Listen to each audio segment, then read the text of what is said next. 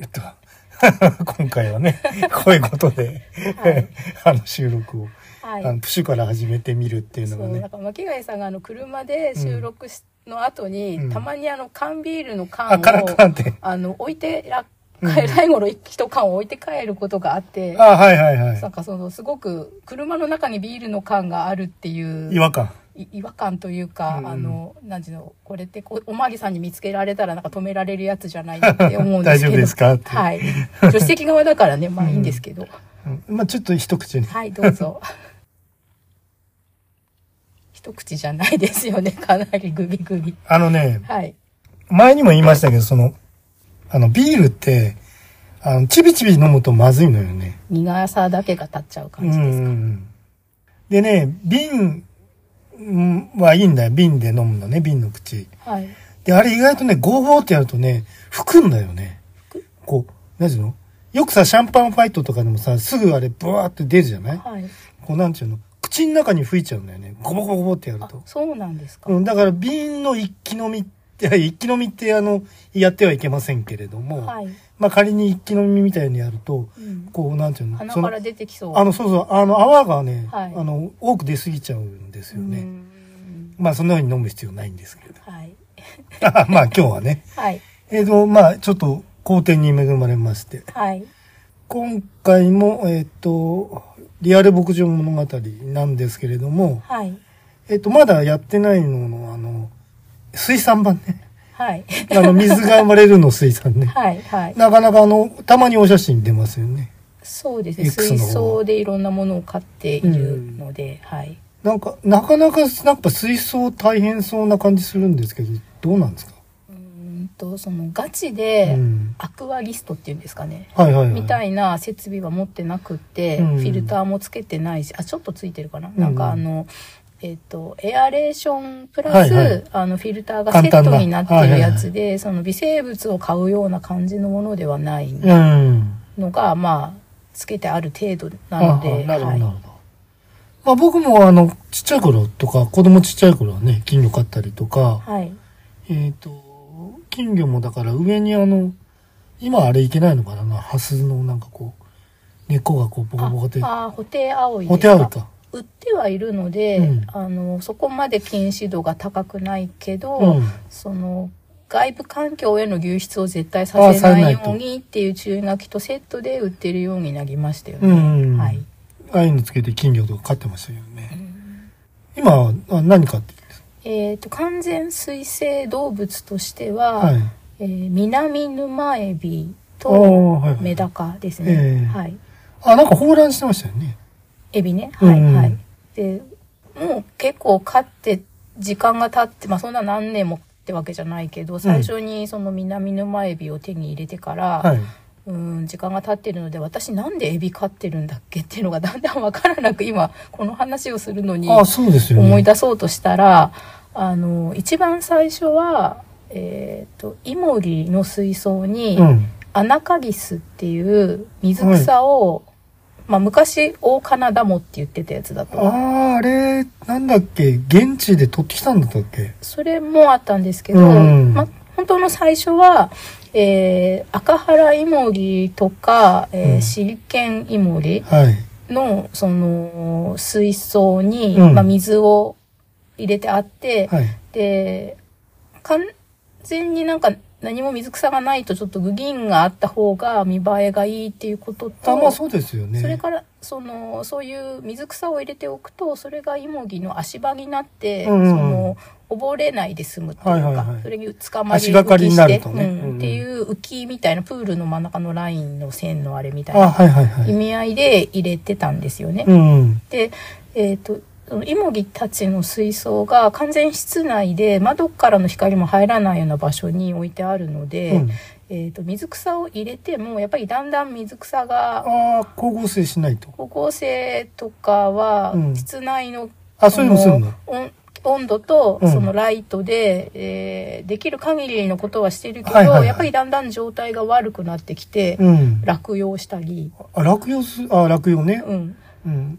そう、あれも葉っぱだもんね。うん、したりそれから、その葉っぱがだんだんスカスカになってきちゃって、ああ、密度がうん密度うが。ん。で、それで、えー水草を入れ替えなければ新しく買ってきたやつに、もっとふさふさしてるのに。うん。入れ替える時にただそのちょっと傷んだその水草も捨てるに忍びないのでは使ってないプラケースにそれを入れてはあであの、えーカーテン越しに光が当たるよあ復活うするのな場所に入れたら復活するかもって思ってあ。はははあのやったんですけどそんなには復活しなくて。は。ああ、なるほど。ただうーんとそうやってリタイアした水草が入ってるプラケースというか水槽が一つできたうん。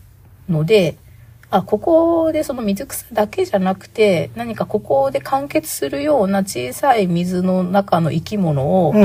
入れたらちょっとにぎやかになって、ああ、なるほど。ううんん、いいかなって思ってそれでいろいろ調べた結果、うーんと、まあ、大和沼エビと南沼エビっていうエビ、書いて。がいてでうんそのエビがその水槽の内側についた苔を食べてくれるのでそのみ水槽の内側をあんまり掃除しなくて済むらしいとかあね。あ、そうなんだう。ん、うん。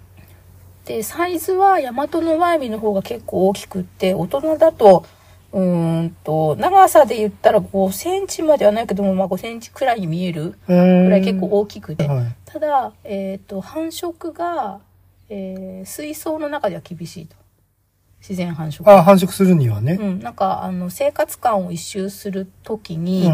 汽水っていうんですか海水があー混ざ行っくてのるような場所まで行かないとあーみたいなことらしくてカンバックサーモンなわけね。そうですねへーでそれでなおかつ、えっと卵から帰った時にプランクトンっていうんですかね、うん。なんとか妖精みたいなああ、はいはいはい。いるの。ゾゾエアだったかなああ、言いますよねな。んかそういうはいはい、はうい。んでそれをなんとか妖精かんとか妖精っていうのを超えて、うんエビの形になるうん。っていう生活感なんですけど、はいはその南沼エビの方は、えー初めから小エビの形ああ、エビでなんだ。その卵から生まれた時から、あ、なるほど、なるほうど。ん、でなおかつその淡水で、うん普通の水槽で、えー、と生まれるっていう話うんだったので、じゃあ南沼エビの方ににしてしみよよううとかなと思って南沼エビとアナカギスが入ってる水槽っていうのがその時点でできたんですよね。うんうんうん。あの、一回あの、越谷干し草の、はいえっ、と、なんちゅうの、学習会みたいなのの、はいえっ、と、座学の方で、あなんちゅうの、実体顕微鏡っていうのはいあれで見る時のあの、シャーレの中に指入ってました ね。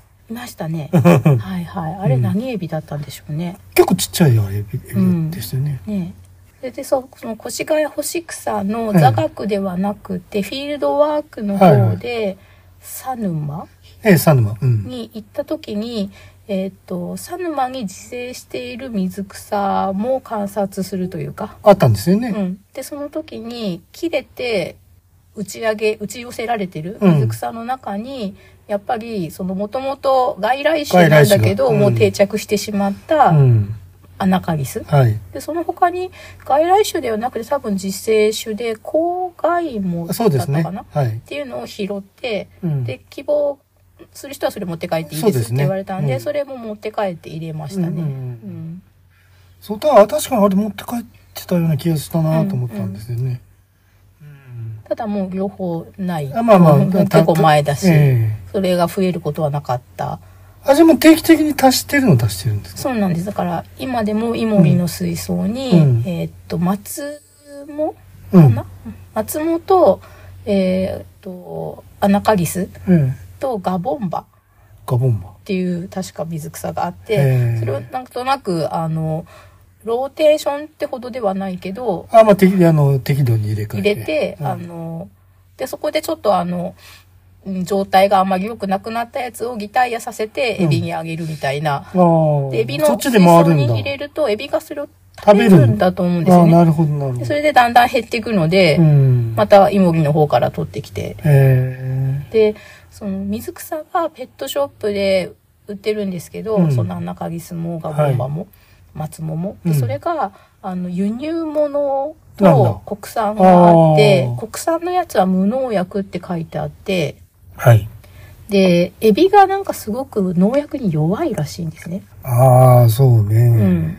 なので、そのエビ水槽に導入する水草は、その無農薬のものを選ばないと、一気にエビが全滅とかしちゃうらしくて。ああ、なんかよくさ、はい。バルさんはい、それもダメですね。ですよね。ううんん。あの、水の中に溶け込んじゃって、うんそれで死んじゃうみたいで。ねえバルサンもダメだし、例えばよくキなんかキえンチョール的なものもかなそう、X なんかで、はいその、ほら、えっと、例えば夫ご夫婦で、はい。えっと、片方のね、旦那さんがやってる、で、奥さんは知らないと、その実態を。うんで、つい、あの、シューってやっちゃっうて、んはい。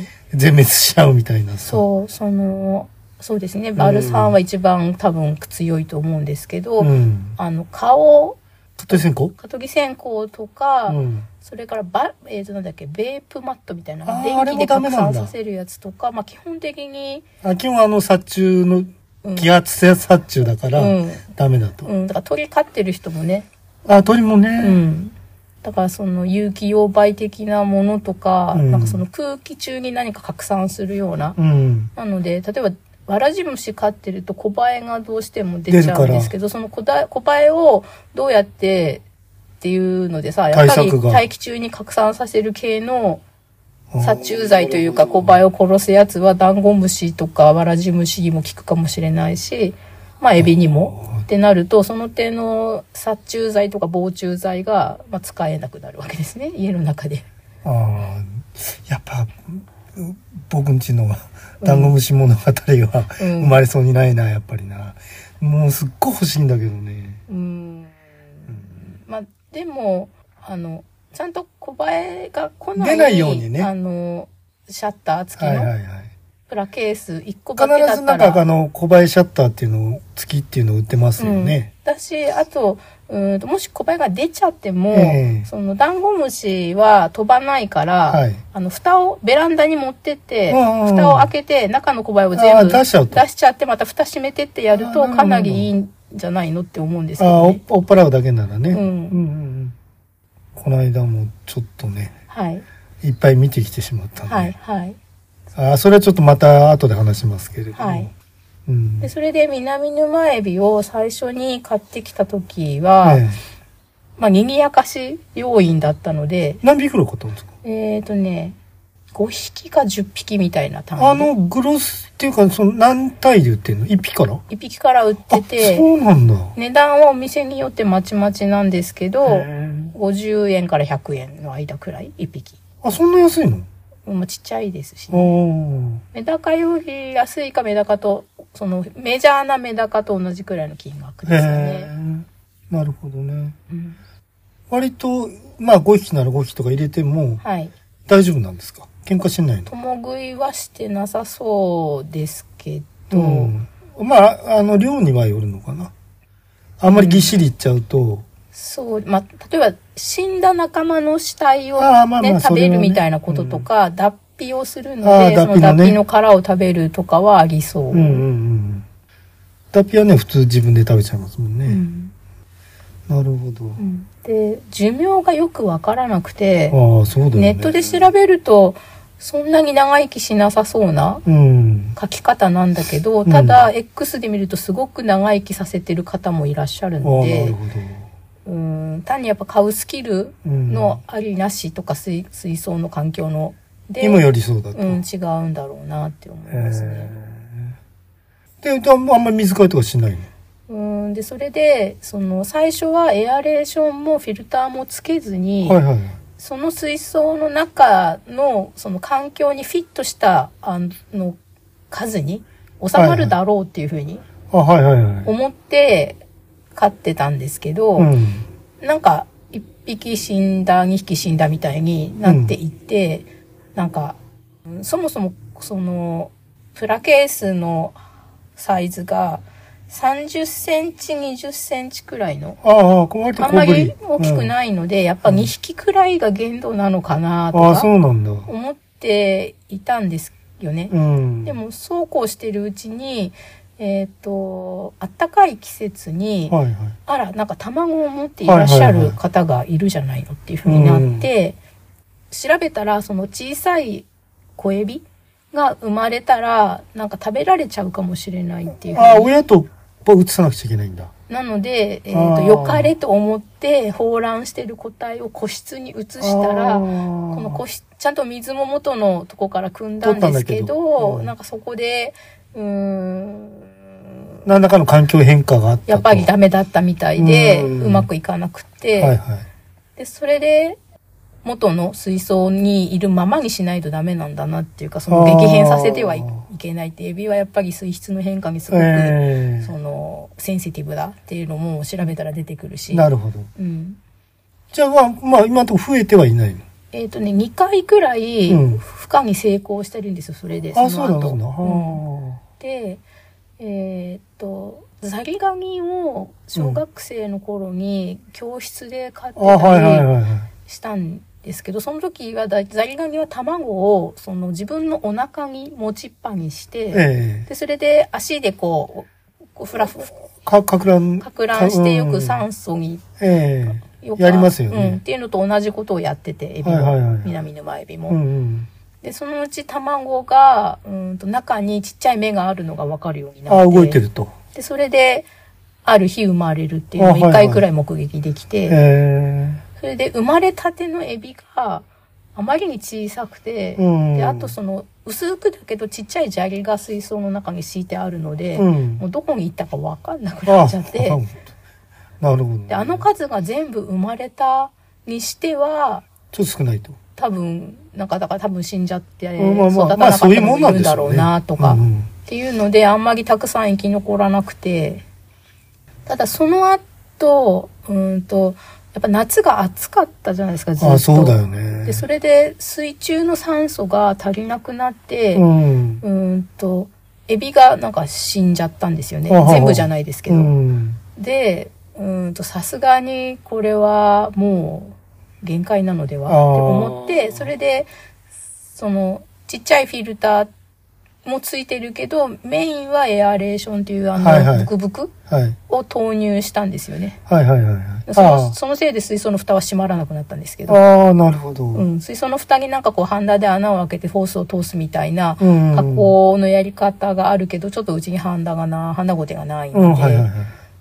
そしたら、そのエアレーションを投入してからは死なないんですよね、やっぱり。ああ、そういうことなのね。うん。なんかまあ水中のそうのん酸素も問題なんでしょうけど、あの、攪拌と温度そう、攪拌の方がもしかして大事なのかもって、うん水は結構な頻度で、うん。あの、1週間に2回くらい、うん3分の1ずつ交換するみたいなことをしているので、今でも。はあはあ前からも。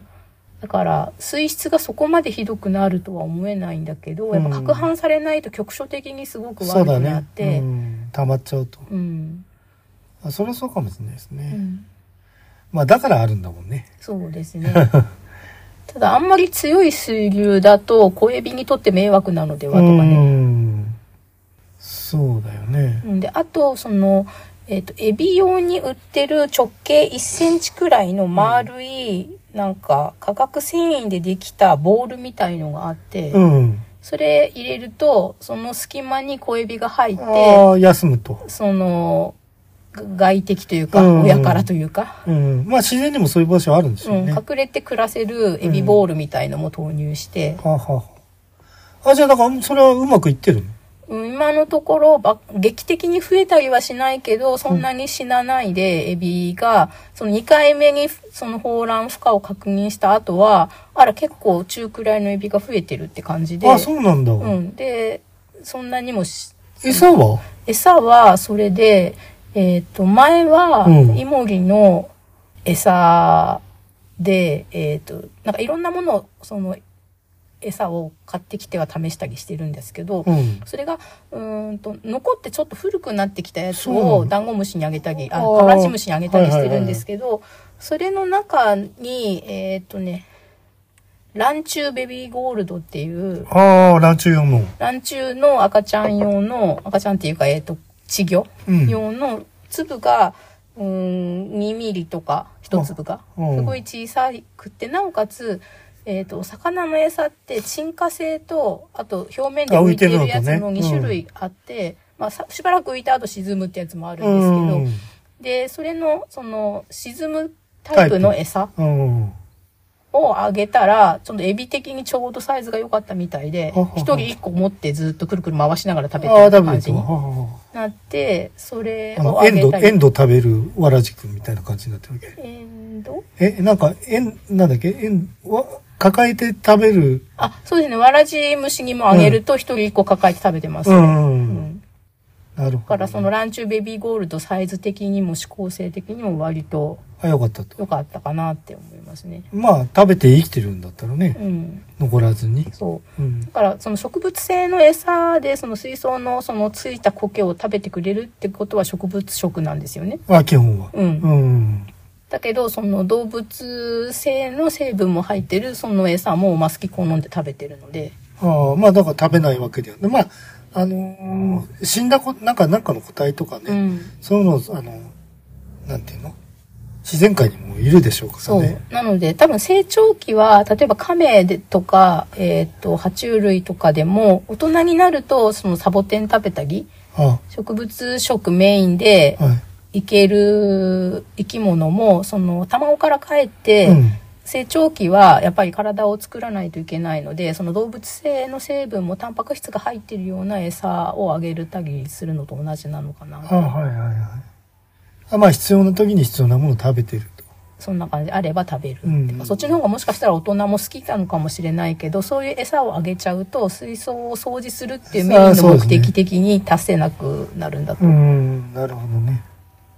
で最近はあのシナイモギに、えー、と冷凍赤虫をあげはいはいはいはてい。て、で、それが、まあ、シナイモギ数が少ないし、赤原イモギもそんなにたくさんいるわけじゃないので、うんその一ポーションを解凍するとちょっとああ、残るなんんでか、すよ。はいはいはいで、それを、あの、揚げてみたんですよ。うん。で、一本が5ミリとか、なくてそうも1ねセンチはないくらいにうんもう切れてるやつだと思うんだけど、それを揚げると、なんかね、エビが、それも抱えて、両手で持って、うん。こう、もぐもぐ食べたり、うん。あと、それを持って、両手で持って、こう、た、何、手繰り寄せるみたいはいなはい動作をしているうと、んその手に赤い系統をさ、あの、稼いで持ってるあ人あ持っみてたるいんだになっはいはいてはいはい、なんか可愛いのかどうなのかみたいな微妙なラインですけど、ああ。うんだから一人一本なんかそういうの持って、系統の稼みたいになんか一人なんだったら二三本持っあてぐ、るぐる回してると。で、それで、あの、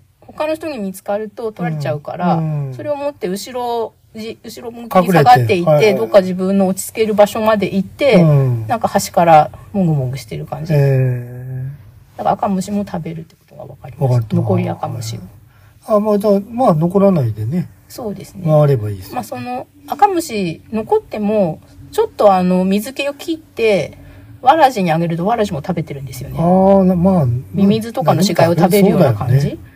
うんうんあの、こっちにあんまり向かってくるようも弱いでしょうけどね。うん。うん基本的に死体は全部食べる感じですね、うんわらじたちは。そうだよね。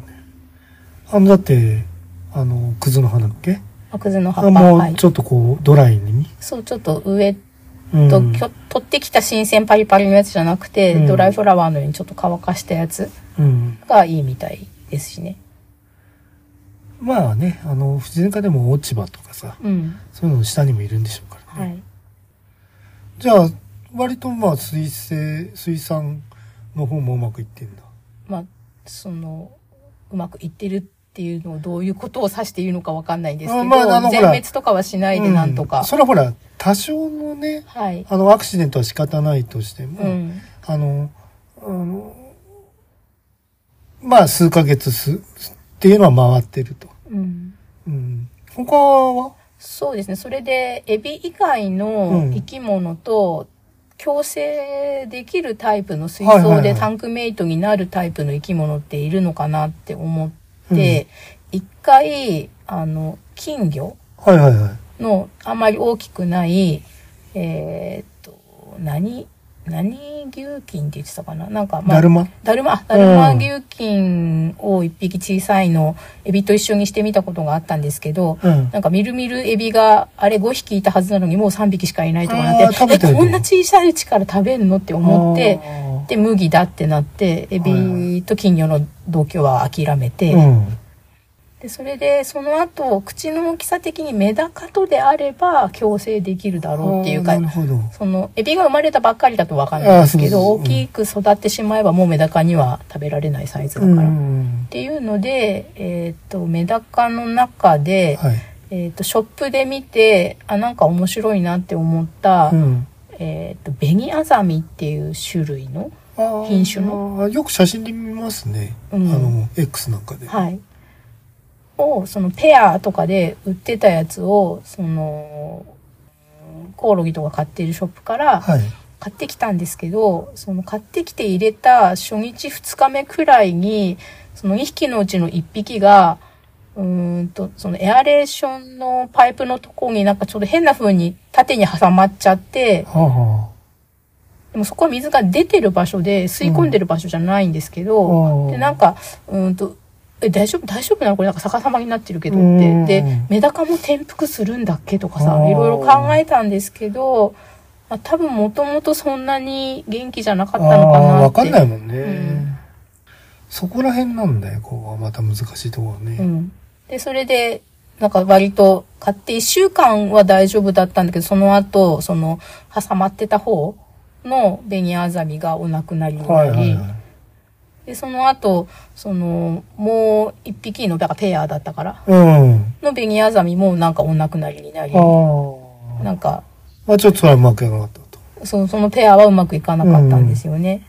で、それで、稚魚ならば、結構私それで水の交換をすごいたくさんしてるから、水質の変化がやっぱり良くなかったんじゃないのっていうね。帰ってね。かえってね、うんエビには、だからエビが大丈夫なら、メダカも大丈夫じゃないのって思うんだけど、うん。まあやっぱり定着するまでうん。は、あのそんなにガバカスか水変えちゃいけなかったのかもなとうかん。思って、それでえっ、とエビも自分家のその水槽で生まれた個体はそのそんなに死なないのでああ成。長する前の稚魚であれば、ああ、そっか。うん、うまくなれるのかもしれないと。と思って、うんでそれで、えっとあんまりまだ育ってないけどもう品種の特徴は出てるくらいには育ってる、うん。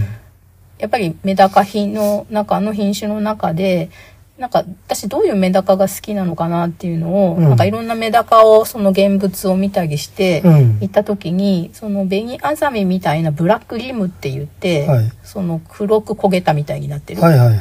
のがまず好き。それから、えっ、と、色、形は問わないけど、ヒレが長くなるタイプのメダカ。ああ、はいはいはロングフィンとか、い。うん。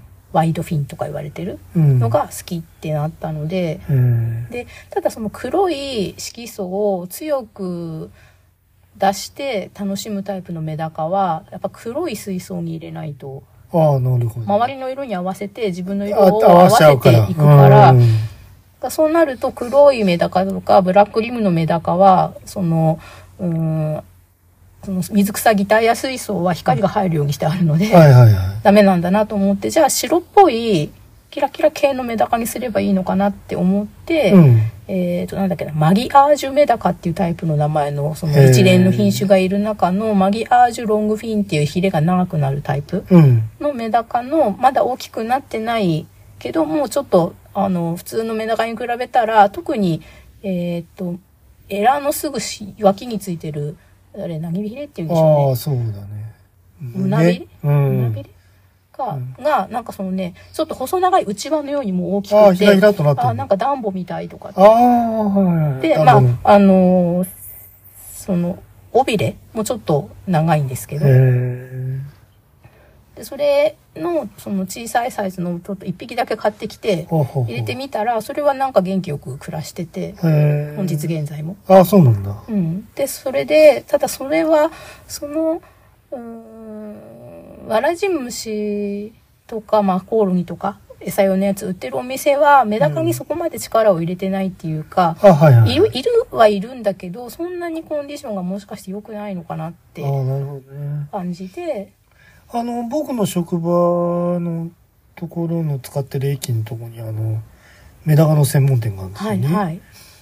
もういっぱいいるんだようね。。ん、なんか専門店一回行ってみたいんですよね私が行ってるのは、他の生き物もいるけどメダカもいるっていううんタイプのおあれ、店な成んりです立ってんのかななんか今ね、なんか無人販売所みたくうね、んあの、変えて、あそこうへん。えなんか見てないんだけど、ん前は、前のし業務形態の時は一回見たことあるんですけど、はい人件費が出なくなったのかないや、人件費っていうかね、なんかお、そのオーナーみたいな人がやってたよ。一、は人いで。はい、あ、そうか、じゃあ、第2、二店舗目があるとか、うん、どうなんでしょうか出ね。稼ぎに行ってるとか、メダカ自体はまだブーム続いてて、あ、あるんだ。で、あの、珍しい新しい品種だと、ワンペア5000円みたいな結構いいお値ああ、段そうだよで売ねっ。てるので、大体ね、2000円ぐらいだったかワな。ンペアペで。ア。うんでその後普及してしまうと、ペアいくらみたいな値段じゃなくて、いっぱい、その、オスメス関係なく入ってるところに1匹いくら500円みたいなあはいはい、はのい。で売ってる感じがしますけど、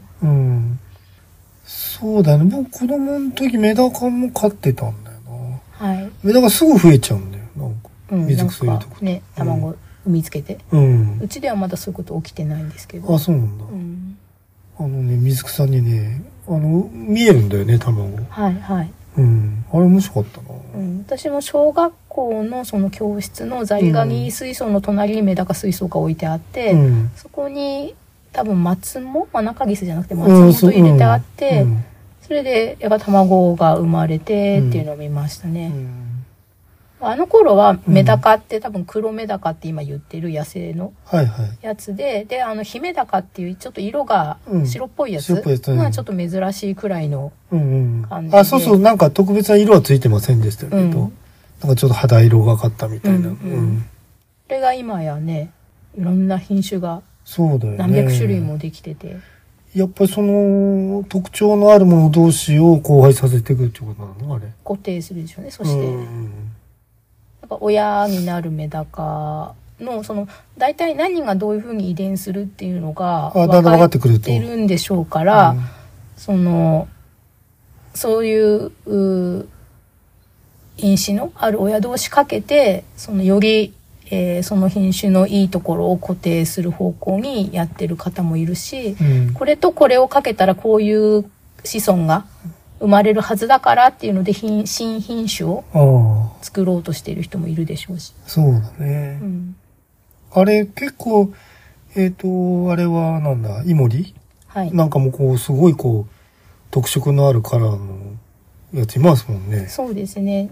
赤原イモリは、その、地域によってお腹の模様がまず違うってはいいうはいことがあるほかに、えーっと、例えば、うん、アルビノとか、ああああ、そうですね、ね。そういう全体的に色変してるやつとかがいて、うんうんただ、まあ、その、レオパード月光って言われてるやつの、まあ、モルフっていうみたいなんですけど、その色が違うとか模様が違うやつ。っはいはい。ていうほどには全然なってないですうよんね。うんうん。でもだって、あの、イモリも、そういう、そのなんかすごいかっこいいやつはい。で、まあ結構お値段するんでしょうよね。そうですね。あのー国産の、うん。えっ、と、赤原イモリと、はいそれから奄美シリケンイモリと沖縄シリケンイモリで、はいあと、えっ、と、イボイモリ、沖縄にいるイボイモリで多分4種類くらいはいるのかな。うん。その中のシリケンは、その金箔って言ってるはいはい。箔がうん乗る個体と乗らない個体がいて、うん。その箔がたくさん乗ってる個体はやっぱりなんかその特選個体みたいな感じでショップでもいい結構いいお値段で売られているかな。うん。一度、その、アクアリウムバスか、はい。に行った時とかも、いじゃあイモリはまあ若干少ないけども、うん。うん。あと水草なんかもね、あそこ売ってんだよね。そうですね、水草ね。ういっん。ぱい売ってましたね。うん水草ほんと全然わかんない。ああ、そうだよね。うんあの世界もね。ただあの、干し草の仲間はちょっとわかるっていうか。うん。あと、あれ、なんていうのあれ。えっと、植物だけでさ、はい。水槽入れるの、なんかほら、なんか原生林の風景を模してみたいな。ああレレイアウト水そ槽うそうそうそう。のあの大会があるんですよね。うん、はい。で、昔ね、東京スカイツリーの水族館でも、あの、あと有名な先生がいて、それのね、亡くなっちゃって、そのお弟子さんがやってる、あの、展示みたいのやったことあるの、見に行ったことあるんだよね。はいはい。うん。あれすごいよね。うん。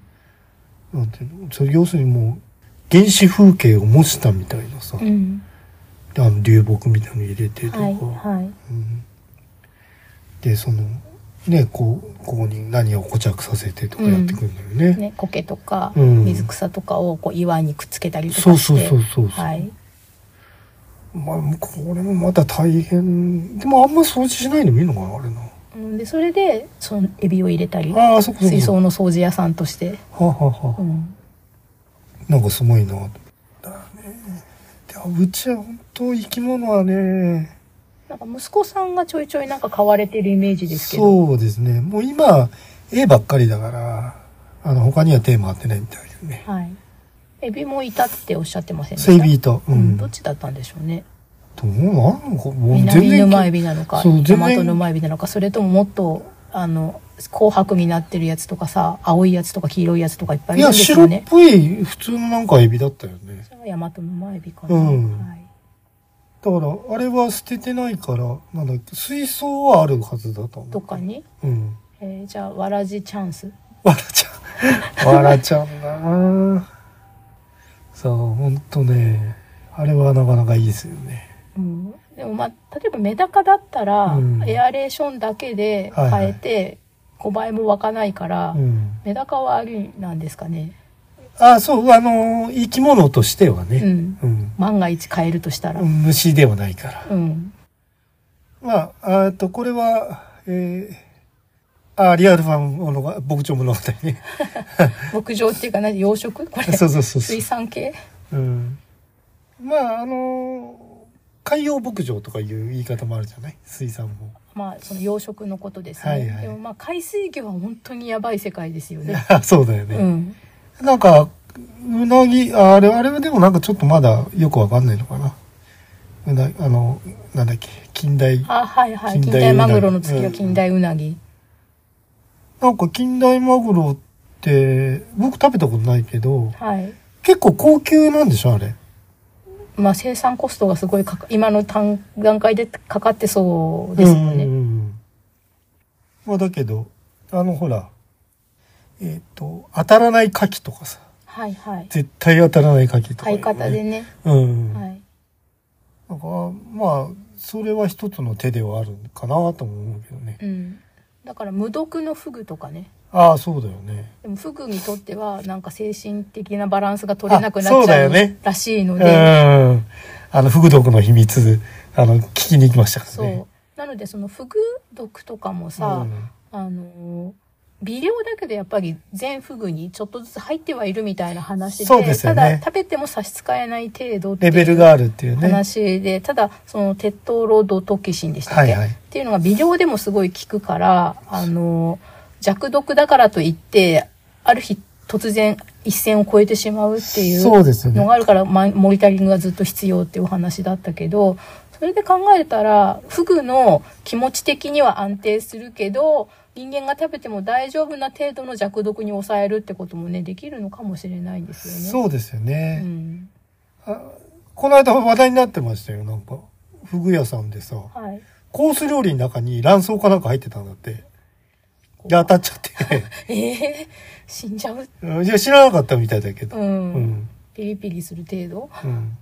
やっぱでも、うまいのはうまいらしいよね。卵巣。らしいみたいよ。ああ、あのあ、の、から、あの、なんだ。白子ではなくて卵巣も美卵味巣。しいんだ。うん。確か卵、確か卵巣だったと思う。うん。あ、卵巣がダメなんですもんね。特に。うん。はい。うん。ぬか漬けするとこもあるけど。うん。あれは理由はなんかよくわからないんだっつったよね。確か。フードの秘密の時に。そうですね。ぬかにつけたからどうなってるっていうわけではどうやらないらしいみたいなさ。まあ、まあ発酵でそうそうそうそのテトロドトキシンをそうじゃない物質に分解してくれうんる微生物がいるんだろうっていうこととだとは思うんですけどね。そうそうそう。だからなんかなくちゃダメだもんね。うん、変わらないですもんね。あの分解していくんなくちゃダメなんだ、うんという毒を。しあとまあ生ものだから当うん然腐っちゃったらダメなので、ああ、そうですよ塩分ね。濃度がある程度高い、うんその漬け何か床ににつつけけなてくちゃうんなおかつその塩分濃度に負けないうんバクテリアが、まあ、微生物がいて、えテトロドトキシンをまあ分解してくれればってことだけど、う表面から最深部までえ。うん。その菌が入るまでの時間が必要ですよね。あ、そうですね。ううんん。そうでそれでメダカがそのベニアザミがいなくなった後、うん小さい、えーマギアージュロングフィンを入れて、うん。で大丈夫だったので、まあ、割と最近、えー糸目を買ってるお店があって、はいはいその糸目を買ってるところは割とメダカも最近たくさん置いててで結構大きめの水槽に、うん。えー入れてあったりするせいで多分そのメダカが弱ってない感じ。ああ、はいはい。うん、であのその糸目を買いに行ったり他にもなんか用事があってちょこちょこ行くんですけど。うんまあ、か入荷されてすぐ全部売れるわけじゃないから、はい。まあ前もいたメダカが残ってたりはいはいはい。するっていうことは、生きてるとそうそうう、ん状態がまあ悪くならないでうん維持できてるっていう、そのお店が、うんっていう意味なのだと思うので、でそこで買ってきた、もう制御サイズになってるマギアージュロングフィンうん。がいて、それをそのもう一匹追加で買って、あ今中くらいのサイズのマギアージュロングフィンとあ大人そうなんだサイズのマギアージュロングフィンが1匹ずつそのへーエビ中ギス水槽に入ってるんですけど、うん今のところ大丈あ。夫、ああ、なるほどね。うん、あの、だから気温は温度管理はエアコンぐらいですかそう人間が暮らせる範囲で、うんうんうん。であとエアレーションとうんエアレーションにくっついてるちっちゃいフィルターが、うんなんか色が茶色っぽくなってきたら交換するっていうああ、はいはい。のやり方で、うんで水は水槽の3分の1くらいをその週に今んとこ2回くらい交換してたけど今水温がだいぶ下がってきてるので、はいはいはいどういうふうにするのがいいんだろうとはちょっと思ってますけどそう、そう難しいよね、そこはまたうんね。ただまあ投入してる餌がそんなにもう食べないかなと思ったら意外にまだ食べてるのであそあはいはいの食べ餌を投入する頻度と水替えの頻度は多分連動させるべきだと思うのでああ、なるほどうね。ん、その餌を入れなければ貧栄養でそのエビもメダカもそんなにさ育たない代わりに水も汚れないんだろうけはあはあどはちょこちょこ餌やってると当然食べ残りとか排泄物で水が汚れるから、あの、なんだっけ、乱中家電の話した時にはさい、あのか、あのほら、なんかの時餌切りって言ったっけ餌止めちゃうそう冬越しさせる前ですかね前だっけうんうんやっぱ水が汚れちゃったらね、うんうん。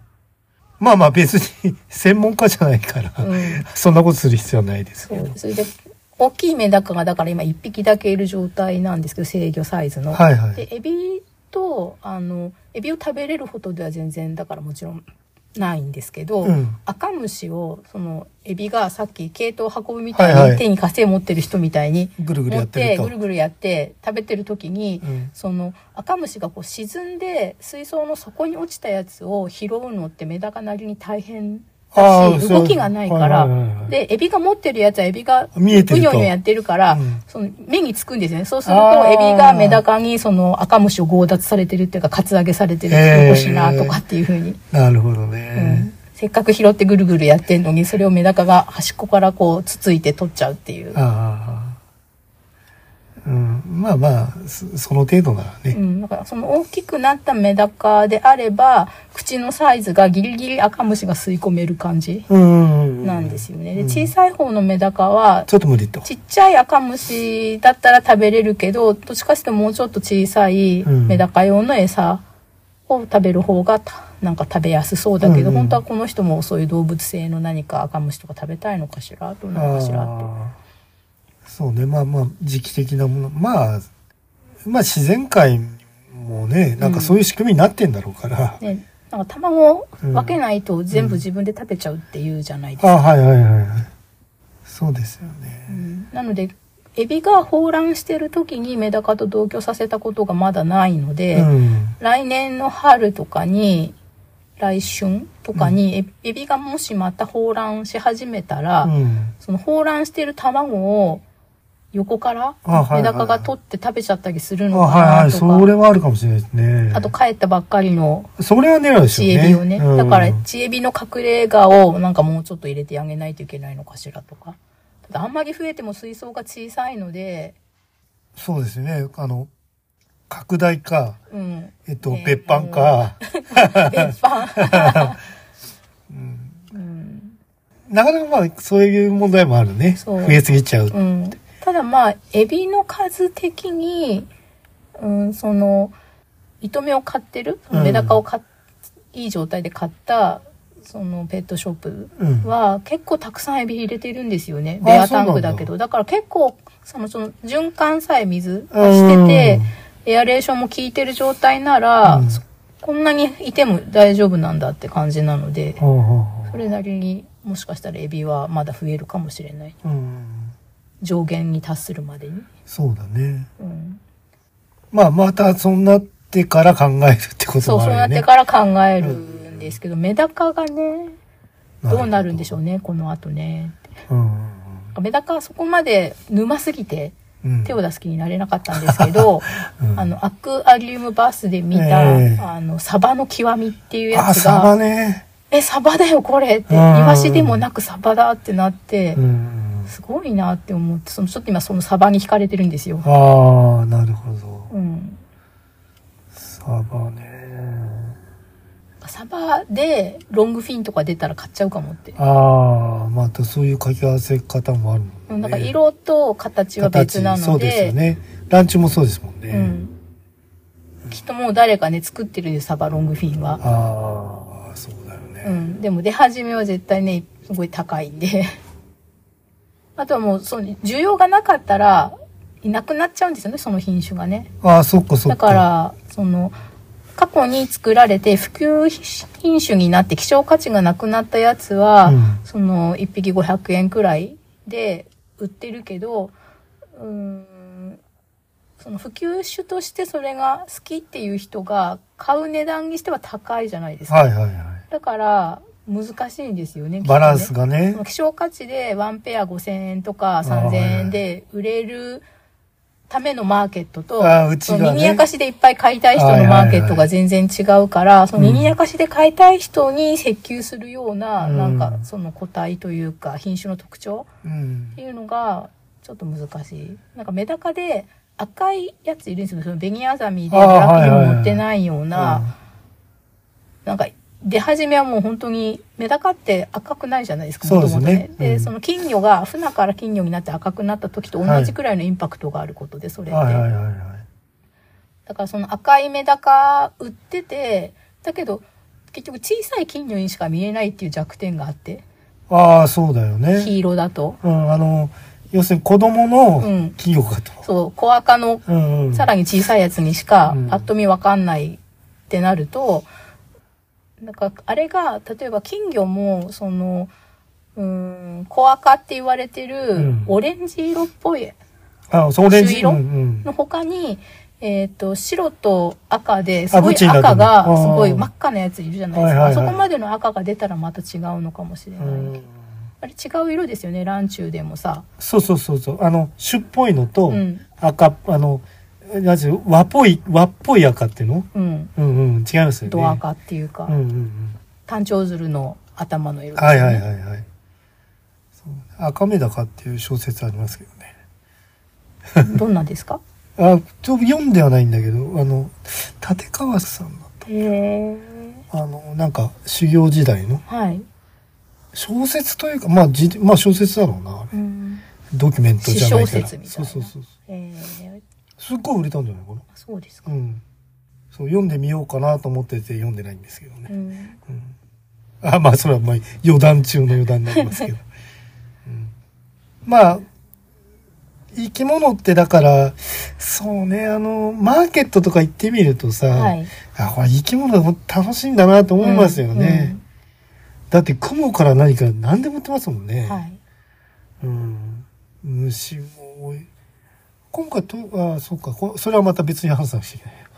うん。じゃあ今回はあれですね。そうですね松木愛さんがその通勤路にある今や無人販売になってしまったメダカ屋さん うん。にサバサバがいるか見てきてくだあさいあ、わ今か度りました、わかりました。はうん。